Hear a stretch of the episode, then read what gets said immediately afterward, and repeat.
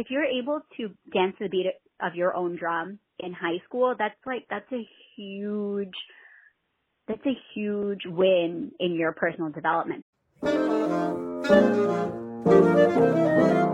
Hi, my name is Hubert Zoe, and on behalf of Herricks ECS, I welcome you to the third episode of our alumni podcast series. Even though we've been at home, physically distanced, and separated from most of our school community, the virtual world has left us plenty of room to stay connected, and we've had amazing conversations with Herricks alumni. The featured alumna of this episode is Sarika Saxena, a member of the class of 2005 and a current civil rights attorney. Miss Saxena, I could give a long winded introduction, but I know everyone listening would love to hear your introduction for themselves. My name is Sarika Saxena. I'm a 2005 alum of Herrick High.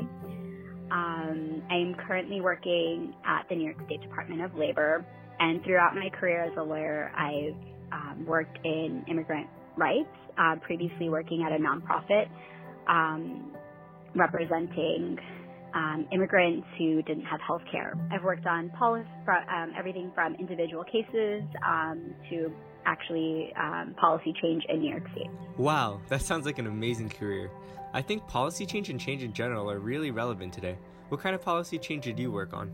The last biggest um, policy change that I worked on was actually for um, people who are, I guess, considered DACA students. Um, so I don't know, you know, for folks who are listening, um, DACA is uh, short for Deferred Action for Childhood Arrival. So that's for people who um, came to the country um, when they were really young, um, under six, uh, under age 16, and um, you know they don't have papers, so they're considered undocumented. So somebody who does not have immigration status. Um, this is actually a concept that I I didn't really uh, understand very well. You know, I wasn't very familiar with immigration or immigration status um, at all. And I think in high school, I that was not really something that you know anybody spoke about. I mean, you understood that you know your family came from another country, um, and when I was growing up in Herrick,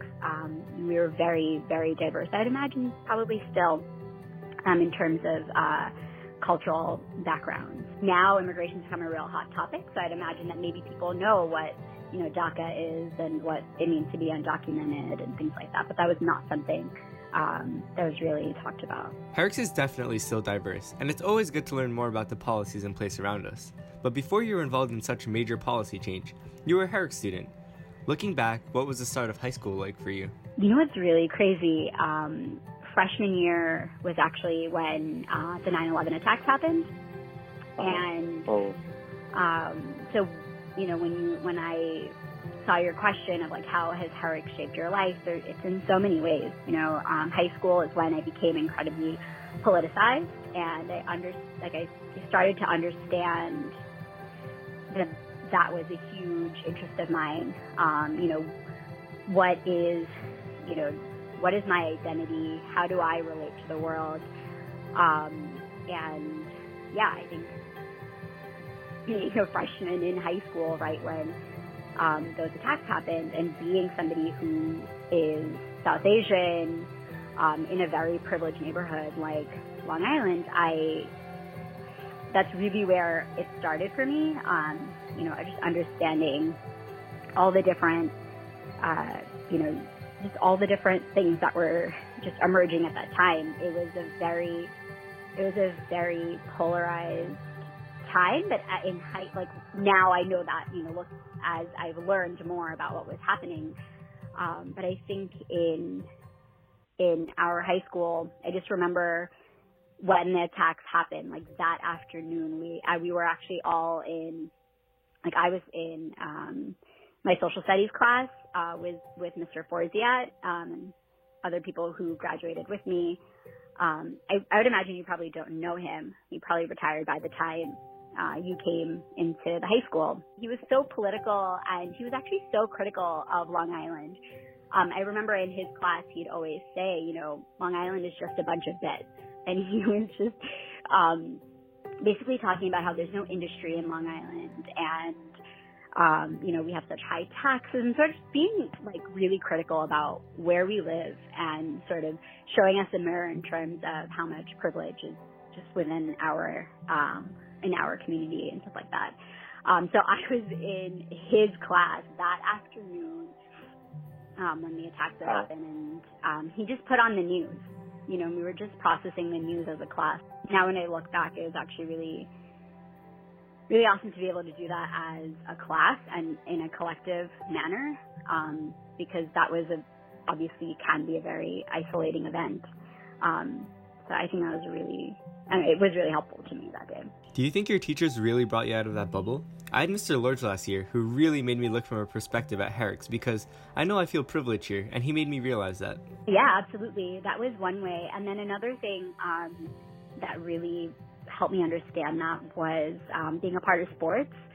And when we would go to different, so I was a part of uh, the track and field team when I was um, at Herricks, and when we would go to different, when we would go to meets at different schools, um, you'd really see the difference, you know, um, with just within Long Island. With everything going on right now, I think we're definitely seeing that difference continue today. But Herricks continues to celebrate its diversity, and I do feel privileged to learn about so many different cultures from my peers. Was it the same for you? Another thing that I really loved at Herricks was that we had Diversity Day.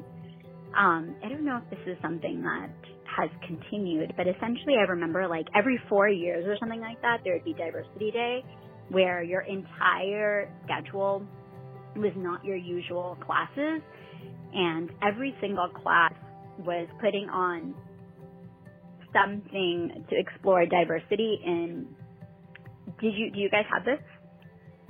No, I I don't know this. That sounds really interesting. I feel like I had this in elementary school, but not in high yeah, school. Yeah, so yeah, so in, in elementary school, we would do a lot of things about, you know, bringing your cultural food in and, um, you know, I loved that. I loved trying different, it really, like, you know, when you think about that as a child, like being able to ex- experience so many different flavors and things like that is, you know, or having yeah. friends of like so many different backgrounds is really awesome. And having like an entire day that's just dedicated to thinking about different identities and, um, just the concept of diversity. I think it was it was just such an awesome day. I remember like I wrote this monologue, um, and again, it's one of those moments where um, a lot of the artistic, um, a lot of the artistic things that I would participate in actually ended up being like kind of like therapeutic in so many ways. Um, yeah. So my monologue was about how like my name is mispronounced and how I would, uh, you know, and these are things that I didn't even realize were bothering me.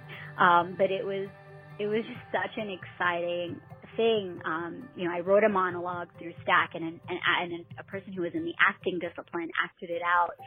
Um, and it was just really awesome from so many levels because the person who was acting it out was white they never mm-hmm. had the experiences that I did of growing up in like South Asian diaspora. So it was like such a huge moment um, for another person to literally jump into my shoes to understand, you know, like to have to connect with, um, you know, this otherness and also, you know, what it's like to have to t- teach somebody your name. It gave me, um, a platform to explore my voice. And I just remember how well people responded to that monologue. Um, and I don't know, it was just, it was such a great moment. That was, that was another moment I think that really built my confidence. You know, I never had that experience, um, at Herricks of being bullied or any mean spiritedness, um, in high school. I think middle school was really different. um, but in high school, I feel like there's just a, there was a lot of camaraderie that I was um, just I always felt really lucky to be a part of that kind of an uh, learning and growing environment. I definitely feel lucky to be there too. I know you work in law and policy now, but you were in the writing disciplines of Stack in high school. How did that program impact you as a student and person? I think what made Stack worth it was that there's really never been a time for me where I was just able to explore the arts in like such a significant portion of my day. It really led to a lot of personal development. It gave me a lot of confidence um, that I did, you know, that I, I think that was like a big thing in, in high school is like you're always doubting yourself and you're always, you know, you're just, nothing really makes sense. You're just sort of going going through this process. Um, and a lot of people, I'm sure, are doubting themselves a lot. And I think like, you know, activities that allow you to build confidence and obviously you have to figure out what it is for you. But for me, you know, Stack really gave me that kind of personal development and confidence in, you know, who I am and what I enjoy. That's really good to hear, considering you're only in Stack your senior year. Would you recommend students join the program early? I think it's more about being willing to do things that that you're interested in and just and just following your like whatever your path is. I think people who learn to dance to the beat of their own drum um, earlier in high school or you know if you if you're able to dance to the beat of your own drum in high school that's like that's a huge that's a huge win in your personal development I like that a lot, dancing to the beat of my own drum. And I'm sure that dance becomes a little easier as you learn and experience more and more. Was there a particular experience that had a big impact on your life? For me, the most impactful thing in college was not a class.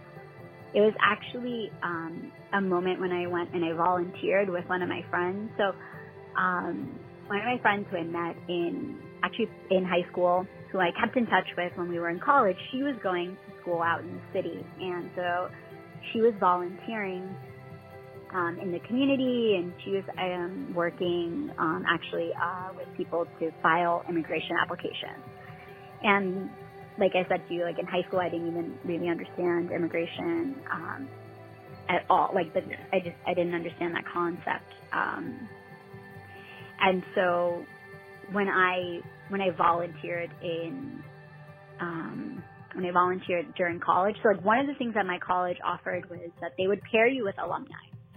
And um, if you were exploring a particular field, you can go and meet that alumni. And actually, this is a program that I'm a part of now, um, where I'll be meeting with uh, a current student. And you know, I went to this woman's law firm. It was like a white shoe law firm out in Manhattan, and she took us out. Um, you know, for lunch and I got to speak to a partner at her firm and, you know, other associates and I walked out of there and I was so bored. I was like, I don't know that I should pursue law. Like this is so boring. These law firms are so boring. They're the personalities of the law firm is so boring. But then when I inter when then when I um volunteered at this community, you know, event to get people, um, you know, help people file their immigration applications. Actually, like a citizenship application. It was so interesting, and the attorneys that I met there were just like much more the kind of people that I'd want to hang around. And I was like, okay, I think like that's how it was really from. It wasn't a class um, or anything like that. It was really from these kinds of volunteer and internship opportunities that I think were the most impactful in that sense. I guess the connections you make in high school can have a big impact after all. And before we close, what advice do you have for a student who still hasn't found their passion?